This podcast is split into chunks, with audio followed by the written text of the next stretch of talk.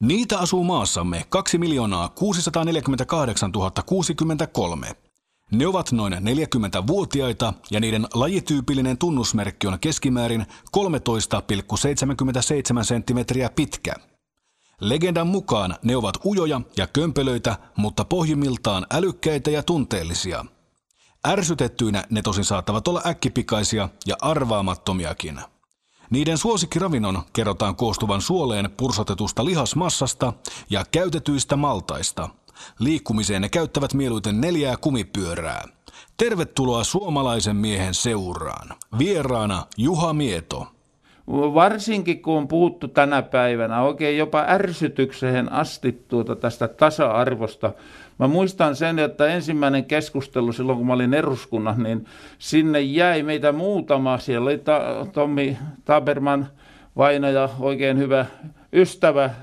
Oltiin vähän samanhenkisiä, niin meitä neljä, viisi miestä jäi ja sitten aika paljon naiserustajia ja siellä ruvettiin puhumaan näistä tasa-arvosta. Ja mä otin esille sellaisen ajatuksen, että Suomi on kuitenkin maailman demokraattisimpia maita ja täällä on ollut ehkä maailman sivut tasa-arvo jo melkein korkeammella mitä muualla päin maailmaa. Ja sanon siinä, että mä toivoisin naiserustajat, kollegat, jotta, että hyvää asiaa pilasi touhor, turhalla vouhottamisella, leuhottamisella.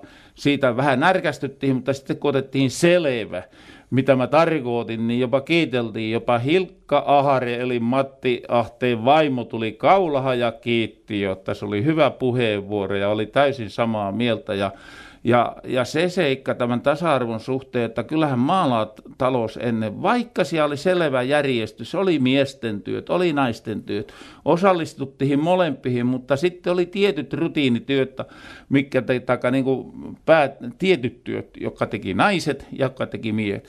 Niin eikö se ollut hyvin luonnollinen asia, jotta naiset tekee ne työt, mikä niiltä mukavasti luonnistuu, ja miehet taas – pompottaa niitä raavaampia töitä, niin sehän on myös tasa-arvoa. Jos tasa-arvo menee niin pitkältä, siitä ruvetaan tiskivuoroja jo katsomaan, tai sulla jäi yksi välihin, niin mä sanon, että en mä tiedä, onko sekään elämänmuoto ihan täydellistä. Eli tuota... Kuuntelet suomalaista miestä. Vieraana Juha Mieto kun sä viittasit tuossa, että eduskunnassa silloin herätit vähän huomiota tällä kommentilla, niin tarkoititko se silloin tämmöistä, voisiko sanoa kovemman laidan feminismiä, mitä Suomessa esiintyy? Siihenkö sä viittasit? Mä luulen, että mä varmahan annoin pikkusen ymmärtää tälle sektorille, koska tuota, mulla on sellainen käsitys, että tuota, jos liian voimakkaasti, ollaan liian voimakkaasti feministiä, niin kato siitä helposti katuaa sellainen tuota jouheva ajattelu, että me kuulutaan samahan, tuota, jos mennään naimisiinkin, saman katon alle mies ja nainen, niin siellä joutuu kumpakin vähän joustamahan, antamahan periksi niistä ääriajattelusta ja, ja oli sitten, sovi, mä en ole sovinisti mihinään, niin mä voin hetken päästä vakuuttaa, jotta mä, mä oon niin, niin sanottu sellainen tuota, ää, tuota, normaali mies, pehmeä mies, vaikka olenkin iso ja karski ja joskus pelottavan näköinen, niin, niin mä kyllä varoittaisin myös naisihmisiä, että ei lähdetä tälle saralle, jotta tuota, ollaan niin feministiä, koska äärihommat on aina, oli sitten uskonliikkeestä tai mistä hyvänsä, niin ne on turmiollisia – Mä muistan silloin aikoina, kun mä joskus pöntöstä puhunkin siellä, että ää, tuota, meillä hiirros on tasa-arvo ollut jo vuodesta 1974. Nimittäin mä muistan aina, kun naishiihtäjät rutisi, että kun miehillä on aina paremmat palakinnot ja kulukorvaukset ja näin, niin minä sanon, että tästä lähtien naisilla on samat palakinnot kuin miehillä, samat kulukorvaukset – vaikka hiihtääkin puolta lyhyemmät matkat, pikkusen piti vähän niin huumorin muljauttaa, mutta eli ajattele, se on hiiros jo toiminut tämä tasa-arvo, luonteva tasa-arvo jo lähes 40 vuotta. Ja mä toivoisin tällaista, tuota, silloin kun ollaan yhdessä, niin tuota, yhteishenki ja sieltä kukaan ei rupia kähämimään ja pidät toista ja nolaat toista. Nimittäin se, siinä käy monta kertaa sillä lailla, että kun sellainen ihminen, joka on oikein tuota, siinä mielessä on ehkä feministi tai sitten miehe, mies päinvastoin oikein kova sovinisti, niin ne ei havaattekaan, kuinka raadullisesta se tuntuu vähän niin kuin neutraalimman ihmisen kuunnella niitä tarinoita. Eli kultainen keskitie on Juha Miedon latu. Se on kultainen keskitie on latu ja pitää aina muistaa se, että se on hieno asia, että me ollaan erimoisia. Miehet on miehiä ja naiset on naisia. Kuuntelet suomalaista miestä. Vieraana Juha Mieto. Kuinka paljon sun mielestä nainen määrittää suomalaisen miehen olemusta? Kyllä, kyllähän nainen on luomakunnan kuningatar ja näin poispäin, mutta mies on se kruunu kuitenkin siellä jalokivi, josta jalostetaan sitten jälkeläiset tuota edelleen, mutta la, nainen tuota, ne kuitenkin tänne saattaa maailmaan. Voi, se, mä en ole tätä niin syvällisesti miettinyt, mutta mä luulen, että jos on miehinen mies, niin niin kuin mä alussa, alussa sanoin, niin se on hieno asia, että miehet on erimoisia ja naiset erimoisia. Ja kaikki miehet, tuota, ainakin miehiset miehet, niin kunnioittaa naista.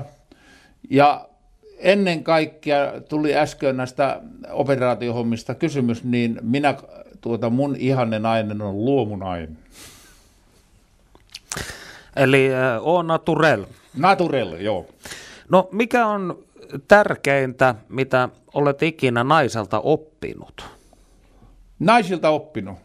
No kyllähän tuota, mitähän minä sanoisin, tuota, olen mä montakin asiaa oppinut. Nainenhan on paljon tunnollisempi kuin me miehet keskimäärin.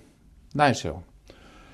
Sitten tietysti näin 15 vuoden ajan leskeyden olon jälkeen jo, tuota, totta kai jo alusta asti, niin kato huusholli. Niin tuota, nyt on sen oikein niin kuin huomannut, kun itse on leskenä, niin tuota, siellä, jos kyllähänkin menee ja näin, niin kato näin, näin. Siellä sitten osallistuu keskusteluun, mutta se laittaa pöpönääkin pöytähän ja sitten sillä saattaa olla luutukin siinä kourasta, käy pikkusen välillä puhtsaamassa ja näin. Niin tällaiset asiat tuota mieheltä hyvin herkästi jää unholaa, jotta se on päällisin puolin. Eli tuota, kyllä tuo naisen käden jälki siisteyden suhteen, niin meissä miehissä olisi paljon opittavaa. Entä muissa asioissa? Jaa, no ehkä, ehkä, ehkä siinä, että naiset on paljon sosiaalisempia jopa keskenänsä. Tuota, ne puhua lerputteloa, ne nauttii yhdessäolosta ja siellä kikatetaan ja tuota, puhutaan jopa syvällisiäkin asioita. Mä luulen, että meillä miehillä tuota, me saatetaan käpirityä siihen omahan tuota, kolhoon ja tuota, pohtia sellaisia asioita, jopa tehdä sellaisia asioita, että sitten jälkeenpäin, että kyllä mäkin sen tunsin hyvin, mä olisin ikänä uskonut siitä. Totta kai naisistakin voi löytyä tällaisia, mutta mä luulen, että miehillä olisi paljon oppimista nais, naisin, että tuolla niin sanottuja miesten ompeluseuroja ja siellä on vapaata keskustelua ja näin, mutta, mutta mä en tiedä, tuntuuko se sitten, jos sellaiseen lähtöön, niin sitten oikein okay, karskit viet sanotaan, että on, siellä on äijät ompelusuoraa, pitää laittaa nyt nekin hamehe päälle. Eli tuota, mutta jos on oikein tuota miehinen mies, niin tällaiselle puheelle, niin sehän viittaa kintalla päivän peiliin. Kuuntelet suomalaista miestä. Vieraana Juha Mieto. Urheilus aikoinansa, kun on tutkittu oikein tuota, niin periaatteessa, kun nainen on synnyttäjä, niin se on huomattavasti periaatteessa kestävämpi kuin mies. Niin ei sitä tiedä, vaikka siellä olisi näitä kytköksiä olemassa, jotta mies on kuitenkin, tietysti pitää nyt aina sanoa, jotta kaikkia ei voi yleistää, mutta mies on haavoit, onhan mies alkoholistia paljonhan on myös alkaa olla valitettavasti tänä päivänä naisalkoholistia, mutta niin en tiedä. Tuostakin olisi kiva tehdä, onko tehty tutkimusta jo, niin jotta kumpako pystyy enemmän ottuhon niskasta kiinni ja, ja raitistua, jottei tule tuota tuho ja tuota sellainen alkoholismi, jotta siitä ei enää pysty parantamaan. Että onko naisilla asioissa selkärankaa enemmän kuin miehillä. Kiintosaa.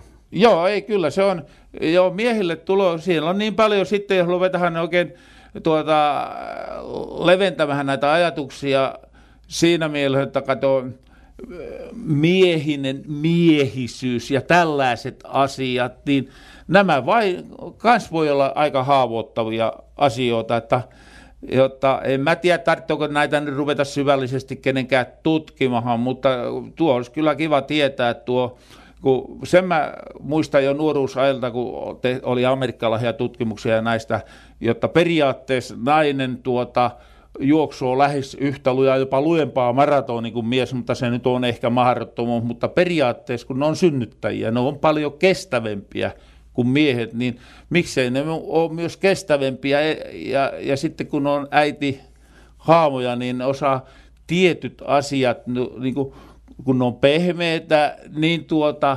hyväksyy, pystyy häivyttämään mielestänsä, eikä jää niihin orjaksi roikkumahan. Se kun miehellä, jos se orjaksi jää roikkumahan, kun se kasaantuu näitä liian paljon, niin se retkahtaa. Että se, näillä voi olla merkitys siitä, että ja sitten kyllähän naiset saattaa olla, että ne jutteluokin näistä asioista paljon herkemmin keskenänsä lirputteloa mies pistää hanska kourahan ja kädet nyrkkihin tuota ja antaa kelle tästä. Lähtee vähän. metsään. Niin.